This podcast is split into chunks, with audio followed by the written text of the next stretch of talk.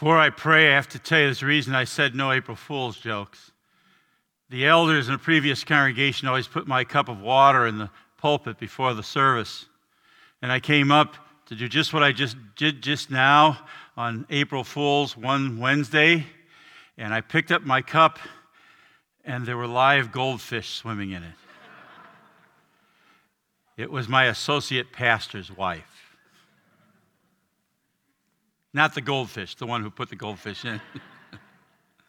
Let's pray. Father, um, we thank you for all your good gifts to us, but especially that you have made us your house. As we gather here today, help us to sit for a few moments and to listen and to grow in our faith. In your name we pray. Amen. You know, you never appreciate some really appreciate something until you don't have it. And I think that probably at some point or another in the last almost 12 months, we've experienced that about this. About 12 months ago, all of a sudden, we couldn't gather.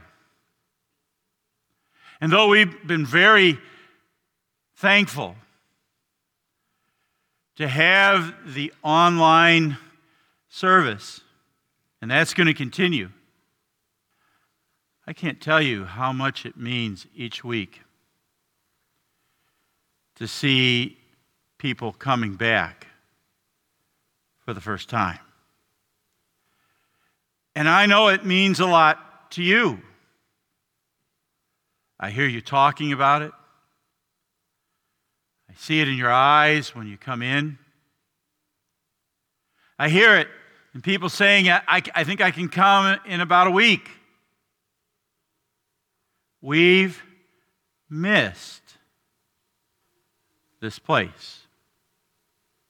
Why? So we miss, have missed worshiping in person. We've missed taking communion in person. We've missed each other. Is that true? So obvious that we've learned again how much we love this place, how much we love each other. You know, our Lord is the same. Jesus loves God's house. And that's, that's the lesson that gets driven home to the disciples in the story from Luke from John 2 where, where Jesus cleanses the temple. After he's done, this is the text that we read. It says, His disciples remembered that it was written, Zeal for your house will consume me. And boy, do you see that in the life of Jesus, right? He's constantly in the temple. 30 days old, one month into his life, his parents take him to the temple to present him. 12 years old, they're in a panic because they can't find him. And we're told that after three days, they found him in the temple, sitting among the teachers, listening to them and asking them questions. And he can't figure out why they didn't know to look there. Right? Every time he comes to Jerusalem in his ministry, he's in the temple. In fact, the Bible says that during his last week of his life, uh, before his death, he was teaching daily in the temple. And so it's not surprising, is it, that here we are, Jesus is in Jerusalem for the Passover. It's early in his ministry, John 2. And while he's there, he goes to the temple. Now, folks, before we go on, we got to make, make reference at the fact that the New Testament has many different things that are called God's temple. One is this physical building where Jesus was that day, right? Another thing that gets called the temple of God is his own physical body. That's, that's right here in our text, right? It says, Jesus answered them, Destroy this temple, and in three days I will raise it up. He was speaking about the temple of his body. Paul, in his letter to the Ephesians, says of you exactly what I shared with the, the children today. He says, The church, the community of believers, is God's temple. Listen to his words here. He says, You are fellow citizens with the saints and members of the household of God, built on the foundation of the apostles and prophets, Christ Jesus himself being the cornerstone, in whom the whole structure, that's us, being joined together, grows into a holy temple in the Lord. In fact, each believer is called the temple of God. Listen to Paul's words to the Corinthians are Do you not know that your body is a temple of the Holy Spirit within you, whom you have from God? So, what does Jesus find when he comes into any one of these temples? What he encounters is this each one is God's temple. Each one of those examples belongs to God.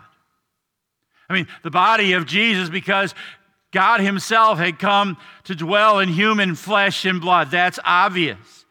But that building in Jerusalem, you and I, as a church, as individuals, we belong to Him. We were purchased by Him. We were redeemed by Him. We were adopted by Him. We were washed by Him.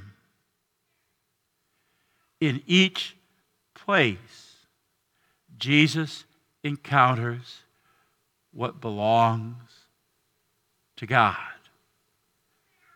Second,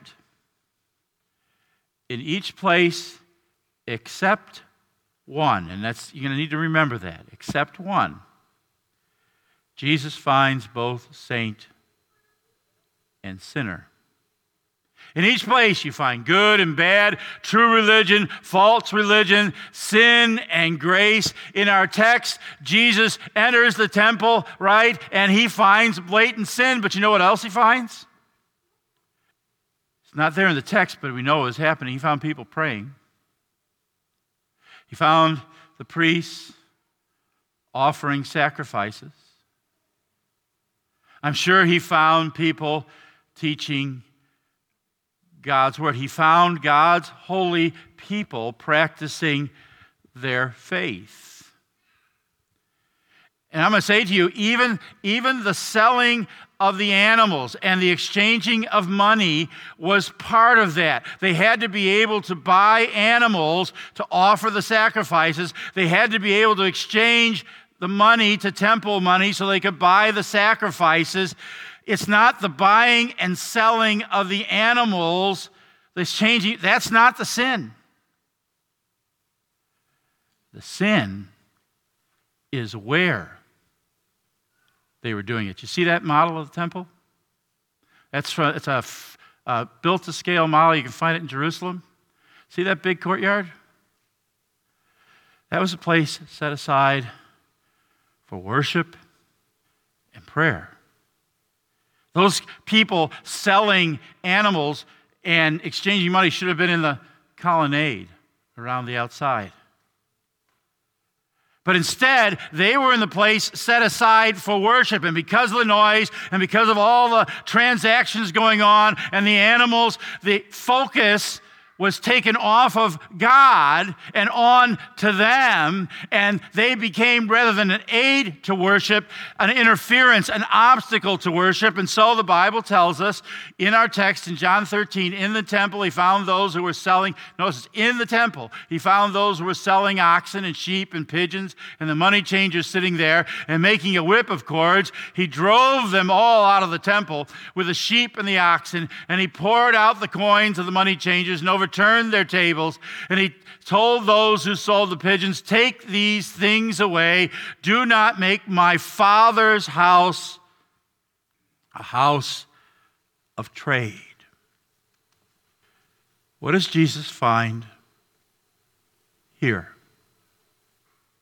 What does Jesus find in your life and mine? Well, folks, he certainly finds his saints. He finds among you people who believe, people who are praying, people who are worshiping. He finds among you people who are seeking to practice your faith, witnessing to our community, loving one another, calling one another in the midst of an ice storm, and, and practicing what you believe. He finds saints, he also finds sinners. We said it last week. Hypocrisy exists here in you and me. There are times when we don't treat each other that well, when we talk behind one another's backs, when we stab one another in the back, when we're manipulative and we, we become passive aggressive and all that in the church. You know, I once did a sermon where I announced that somebody in the church was um, lying and talking about other members and, and, and gossiping and everything. And I told them, I said at the beginning of the sermon, I said, and I'm going to tell you exactly who it is. I'm going to name him and ask him to leave. I said it was Satan. But afterwards, everybody said, I was getting ready to leave, Pastor. I thought you were going to name me. Why? Because we're sinners, right? Folks, sometimes our focus, not sometimes, every day at some point, our focus goes on to other things, doesn't it? It goes on to how popular we are, the pleasures we desire, our finances and our job, and whatever it is that we allow to take God's place in our lives. And so sometimes God has to overturn the tables. I know one congregation they had just finished building their new facility, and they were proud of it. Wow, we built it. Now they will come. That was the mantra. And in their pride, they became very focused on what they wanted their church to be rather than what he wanted his church to be. The result was about five years of conflict and division. And God used that time to overturn the tables, to call them to repentance, and to bring their focus back to Him. I remember a time in my own family when I was a kid when we got focused on other things and stopped going to church. And then God turned things upside down. For a while, it was Christmas, Easter, and whenever my oldest sister came home. Those were the only times we went to church. But then God took her home. And He brought our focus back to Him. Why would Jesus do that? Because that's the way he is. Zeal for your house will consume me, the Bible says. Jesus loves us, loves you and me too much to let us go off after any other God. Bible says he is a jealous God. That zeal is why Jesus went to the cross. Remember, I told you to pay attention? There was one exception. Jesus is the one exception. He's the one temple where you find only good, no evil, where the focus on God never wavers. He's only saint, no sinner. He's without sin. That's the point. That's why. Jesus says in our text, destroy this temple, and in three days I will raise it up. And we know he's speaking about the cross. See, the only way that Jesus could cleanse his temple, could take sinners like you and me and make us saints is by dying on the cross for our sins, offering the temple of his body in our place. See, the cleansing of the temple was not the overturning of the tables. The cleansing of your life and mine is not the turning stuff upside down. That's the law. That's Jesus making us aware of what a mess we make of things. Cleansing of the temple. Well, that happened, folks, on the cross. The cleansing happened when Jesus shed his blood for us. The cleansing happened when God made him who knew no sin to be sin for us, that in him we might become the righteousness of God. The cleansing happened on the day of your baptism. The cleansing happened again this morning when you confess your sins to God. The cleansing happens in a few moments when He comes and invites you to come and receive His body and blood with the bread and wine. That's how zealous God is for you. That's how much He loves fishers. That's how much He loves each of you. He allowed us to destroy the temple of His body. And then on the third day, He raised it to life again that He might build a new temple, His church, His people. How many of you are glad to be back? Right? To be here? I know you are. And I bet, I know there are people that are anxious to come. And there are people worshiping with us who love the fact that we have live stream. But let me tell you something, folks. As glad as you and I are, as joyful as we are to hear, that is nothing Nothing compared to the joy that our Lord has in you being here, being online, worshiping with Him. Because you know what? His zeal for you, His love for you consumes Him. Amen. Now may the peace of God, which passes all understanding, keep your hearts and minds in Christ Jesus unto life that is everlasting. Amen.